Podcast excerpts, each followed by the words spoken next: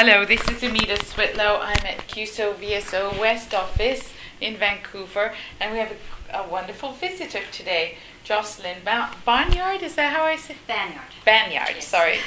And Jocelyn, uh, you served with CUSO in what year? Do you remember? I was uh, in Zambia from ninety-one to ninety-four.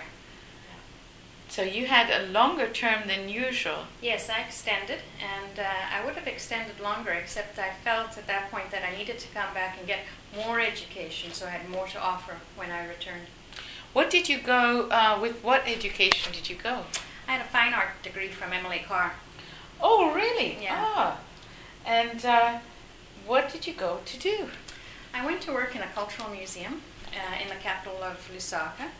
Um, my job description was that there was a museum and I was going to be doing uh, revolving exhibitions, and when I arrived the museum hadn't finished construction and there were no employees except for the director.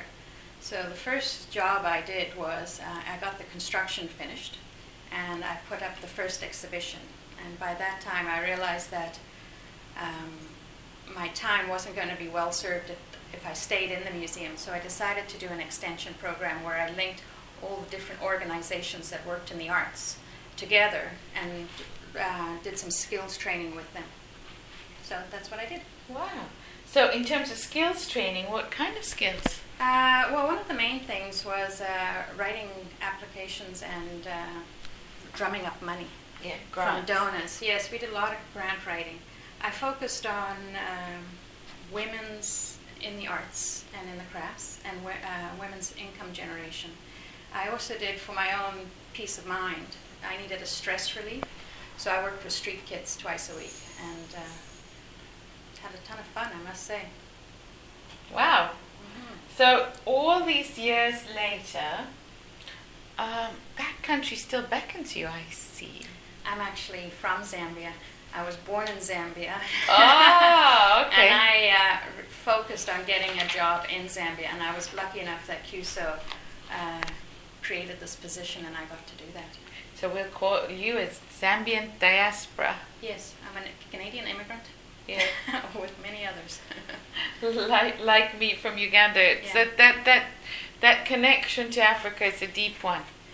Oh, it definitely is. It's uh, my other home, and. Yes. Uh, I have a feeling that I need to give back.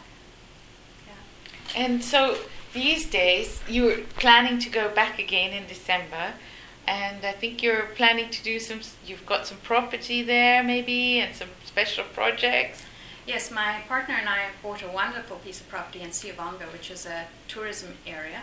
Uh, has a lot of game fishing. It's on a huge lake, uh, oh. man-made lake. There's a big dam there. And uh, the property has a dormitory on it, a lodge, and it has been having visitors like, you know, the Japanese embassy and groups like that come. So we'll probably do some more of that. I'm hoping to link up with uh, some volunteer organizations and have groups come out. Um, and I want to continue some of the volunteer work that my family does in Zambia. My family has uh, a number of projects and has had them for twenty years this year. We've been running these projects. So wow. I want to expand. We're, we're presently working in the Monzi area, which is about three hours away. So I want to continue those projects and expand them into the Siavonga district. Wow. Yeah. So if there are any return volunteers that are heading to Zambia in the next uh, year, please come and visit. Come visit. Yeah, they absolutely. Might be able to stay at your lodge. That's right. It's it might be all place. Functional a, and ready. It's, oh, it's going to. Well, even if it isn't, people can come.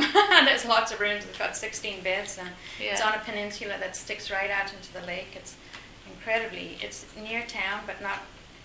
Uh, you know, it's like five minutes from town. It's it's incredibly peaceful. It's a beautiful place. What's the name of it so that we can find it? The town I'm in is Siavonga.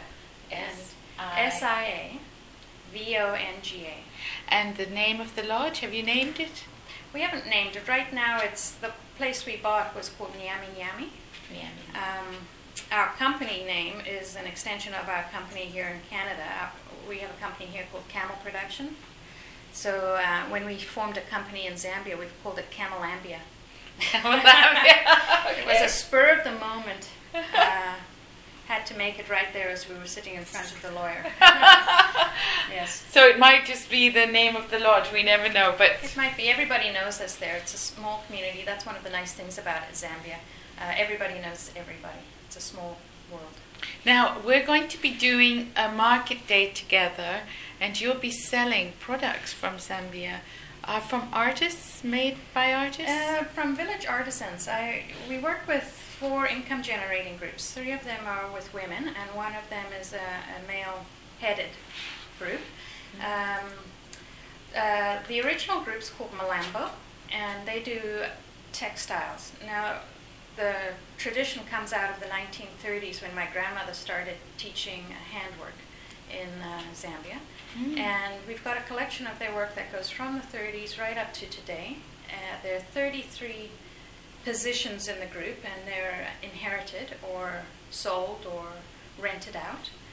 Uh, and the women do magnificent work. It's um, constantly changing. It uses local fabrics. They do an incredible, about thirty stitches per inch, which is phenomenal. And it's just delightful.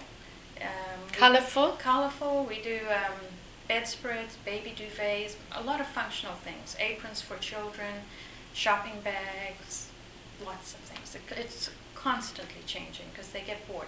And nothing is ever mm. duplicated. Um, then the other group we have is called Lusempoko. Lusempoko ladies, uh, Lusempoko means development. And the Lusempoko ladies uh, also do handwork.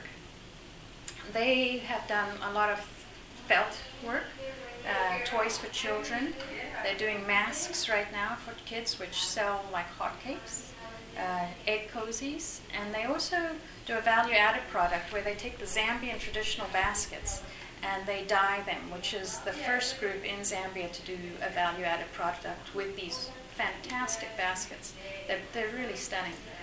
Um, Wow. And we have Sanford and uh, and his ladies, and Sanford uh, does paper mache, and at this point he does mainly bowls, and the, the people he works with are uh, children who are affected by um, with AIDS, H I V, uh, and his stuff is going well as well. He uh, loves his job, though we, when I first started teaching him how to do this, he I felt unconfident about it. I hadn't done paper mache since high school. And, yeah, yeah. Uh, you know, I, I was feeling very embarrassed about the whole process. Yes. And uh, a week after I started, he came up to me one day and he said, uh, Jocelyn, I just love my new job. And I said to him, it's not a job. This is your business. It's not mine. It's yours. But uh, what he's really got excited about is the painting. And he's doing pointillism decorating, which is quite beautiful. Um, and then the last group, which is still in the process of finding exactly how we're going to work, is doing uh, chicken rearing. Um, there was an issue about protein in the village. Uh, they had lost their, uh, their usual source of uh, cheap eggs and chickens. So we uh, started a small group with some women who had a, one lady has sixteen children and the other lady has ten, and you know, she's H I V and her husband is, has passed, and uh, there's a third lady as well. They're all in the similar situation where they desperately need some money, and they're doing layers right now, but I think, no, they're doing broilers, which are birds you raise to eat. I think they're going to change over and do village chickens, which are layers, which are hardier, need less um, maintenance, can be free range, and are producing the eggs, which is a constant trickle of money. So next time I'm there, we'll help them do that transition. Wow. Uh, yeah. And then, you know, we also do a lot of other things. Uh, the family has a scholarship program. We have about fifty kids that uh, we are supporting in secondary school, mm-hmm. uh, a couple in university, uh, a couple in college, mm-hmm. Uh, and a couple of school leavers. And school leavers are kids who had to drop out of school for whatever reason, normally because their parents died and they don't have the ability to go, the funds to continue. So um, mm. our scholarship program covers those kids and is always in need of support. Then we also, my mother is an ex-teacher and uh, curriculum developer. So on that end, we are working on developing infrastructure in the local village schools around us. She also does continuing training with the teachers. Uh, I go in and I do art classes with the kids. Um, we also work on whatever the teachers come and ask us for. It's very much whatever the community's asking for, we try and respond to um, on limited resources. Right. Um, So if people want to support you in your work, mm-hmm. um, can they contact you, Jocelyn? They can. They can uh, email me yes. uh, at my work email, which is joc yes. at cameldesign, that's C A M E L D E S I G N yes. dot com.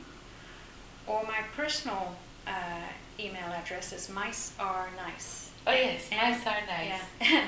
And that's M I C E. Yeah. A R E N I C E at hotmail dot com. So that's mice are nice at hotmail dot com. So if there's anyone that wants to support great work in Zambia, contact Jocelyn. Yeah. And uh, she she's a local, so she actually knows the country. And uh, we're so happy that you were able to serve with us and oh, reconnect. I, I had an absolutely fantastic time with CUSO. I really did. And I met Uh, amazing people who have gone on to be even more amazing. I really have. Like you. Yeah. Thank you so much, Jocelyn. And have a good time in Zambia. I hope to visit you. I hope you do. Thank you.